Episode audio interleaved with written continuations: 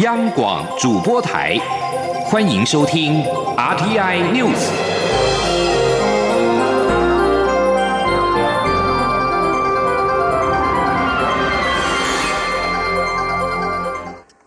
各位好，欢迎收听这节央广主播台提供给您的 RTI News，我是陈子华。行政长苏贞昌在今天参访了二零一九台湾电子游戏机国际产业展，他在受访的时候表示。台商回台投资金额突破新台币两千亿元，超过原先设定的目标。政府热切欢迎台商回来投资，目前待审的案件很多，政府会加快速度来处理。而外传有电子大厂将回台投资五百亿元，苏贞昌表示，不只是大咖，欢迎所有厂商回来投资。记者王维婷的报道。政府推动海外资金回流。根据最新数据，截至二十六号为止，回台投资的金额已经超过两千亿元，超越原先设定的目标。行政院长苏贞昌二十七号表示，虽然世界经济趋势疲软，但是政府展现决心和效率，欢迎台商资金回流。目前待审的案件很多，政府会加快速度。至于外传有电子大厂预计回台投资超过五百亿元，可创造八千个就业机会，苏贞昌表示，政府知道投资台商的身份，但不只是大咖，政府欢迎所有厂商投资台湾。苏贞昌说：“正是因为看到政府有决心、有效率，所以回国投资的速度超乎我们原先设定的目标，现在已经突破两千亿，我们热烈欢迎。”各界继续加码投资，创造就业机会，带动经济。台湾一定热烈欢迎，政府一定全力配合。苏贞昌今天参访二零一九台湾电子游戏机国际产业展，他参观了投篮机、夹娃娃机和 VR 电玩等摊位，他也大显身手，卷起袖子玩投篮机和体验 VR 虚拟实境射击游戏。另外，正院拍板，明年起春节连假至少放七天，但是由妈妈或媳妇大喊放假太多天，实在吃不消。苏奎表示，春节连续假期可让民众安排休憩旅游，至于家事是全家人的事，大家高兴就好。二零一九全国飞核大游行今天下午登场，台北市长柯文哲不参加，但质疑政府用爱发电。对此，苏贞昌表示，政府用科学发电，能源政策多元，希望各界配合。我们需要电才能使生活便利，厂商安心投资。他希望大家一起支持政府政策。中央广播电台记者文威婷采访报道。而二零一九废核大游行在今天登场，纪念的主轴是告别核电，风光明媚。不少的民众是扶老携幼参加活动，蔡英总统也和公民大队一起走，这是蔡总统上任以来第一次参加游行活动。蔡总统在出发之前表示，这些年来很多人持续推动非核减煤的目标，他要向这些人表示敬意跟谢意。蔡总统也向全国人民保证，只要他还在，一定会达成飞核家园的目标，绝对不会走回头路。记者王维婷的报道。二零一九飞核大游行二十七号登场，今年的主题是告别核电，风光明媚。蔡英文总统也亲自参加游行，并且加入公民大队。他到场后，先与公民团体闲话家常。游行开始后，蔡总统牵着小朋友的手一起出发。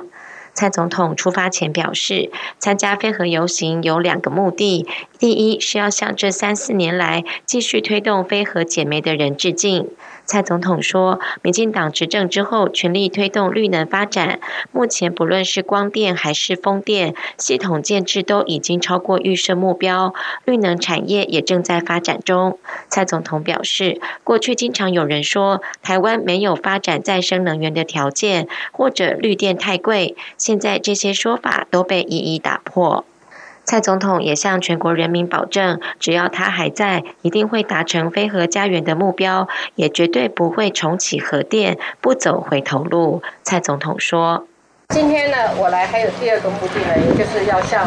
我们呃呃全国人民来保证哦，只要蔡英文在，只要我们呃执政团队在哦，这个非核减煤呃走向非核家园。”会是我们持续的目标，那我们一定会达成目标。那么台湾也不会缺电，好。那么在这个走上呃这一条路上的时候呢，呃，我们也绝对不会走回头路，也没有重启核电的问题。这是蔡总统就任以来第一次参加游行活动，国民党与台北市长柯文哲都质疑总统执政还参加游行很奇怪。对此，蔡总统表示，执政已经做出一些成绩，这次参加游行是要向支持飞核家园的朋友们说明政府的决心。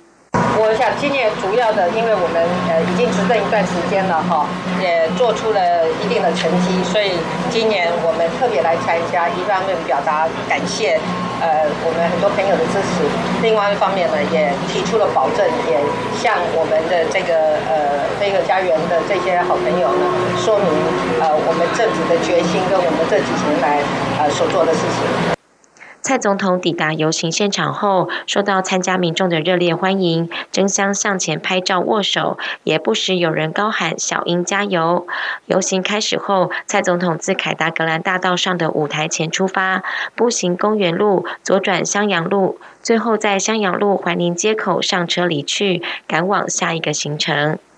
由于前行政院长赖清德也参加废核游行，外界关注蔡赖二人是否会碰面。蔡总统抵达后，先去政党大队集合处，向参加游行的民进党公职等人打招呼。此时赖清德尚未抵达现场。蔡总统接受访问后，接着又和公民团体闲话家常，然后出发游行。因为赖清德加入的政党大队在公民大队后出发，因此蔡赖两人并未碰头。中央广播电台。记者王威婷采访报道。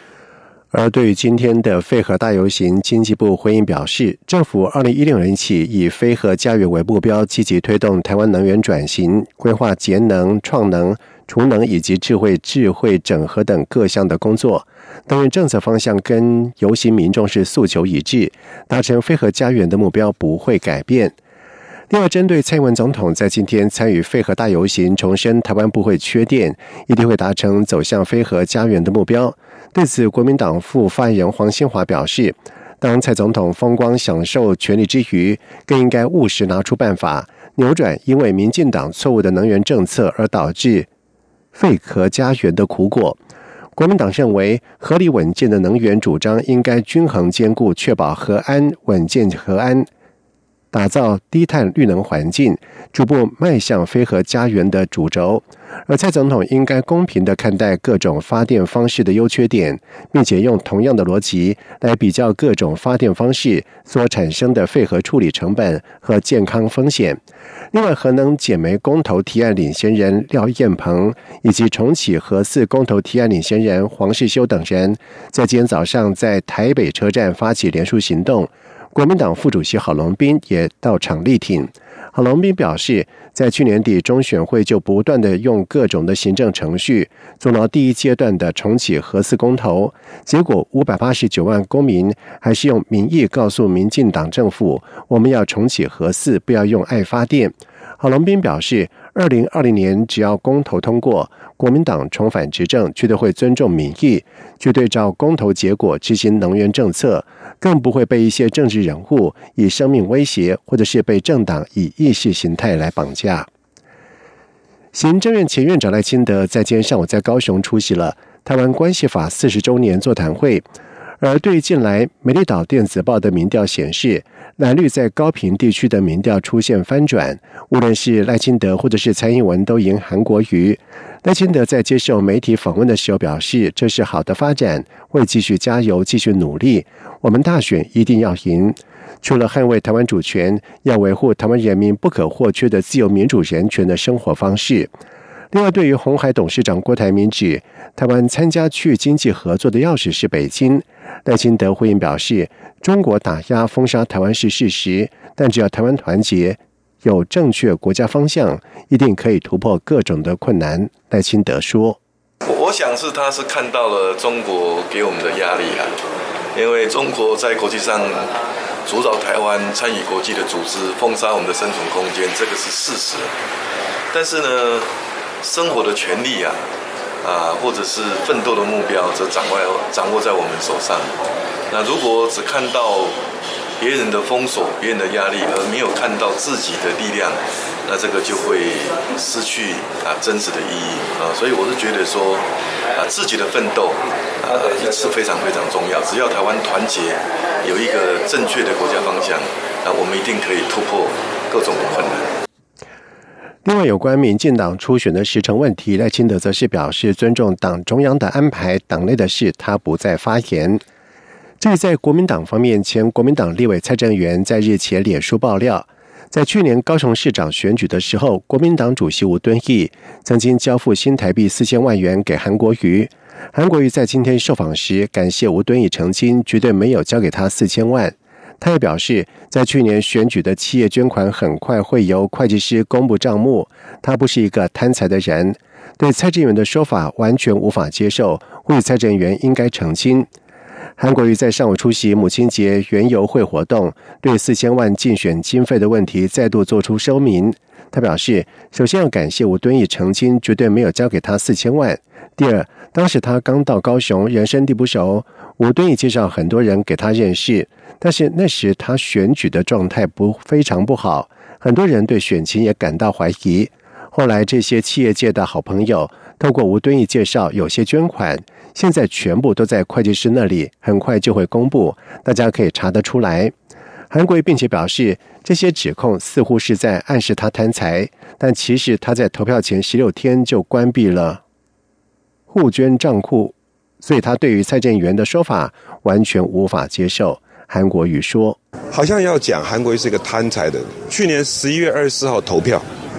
我十一月八号。”就告诉海内外所有的好朋友，请你不要再寄钱，我关闭账号。为什么？我钱够了，所以我不是一个贪财的人。所以因此，为什么蔡正元前立法委员也是我们老朋友，指责这个，我完全无法接受。我们就不是这样的一个人。同时，韩国瑜也表示，他非常感谢吴敦义以及曾经在选举过程当中帮助过他的人。未来包括邮票等商品销项的权利金，以及选取的结余款，他会拿来挹助高雄的慈善事业。韩国瑜也表示，根据他了解，继攻击他和妻子李嘉芬之后，下一个可能会抹黑他的女儿。但是爱跟包容是有限度的，若抹黑跟不实的指控，他一定会提出法律告诉。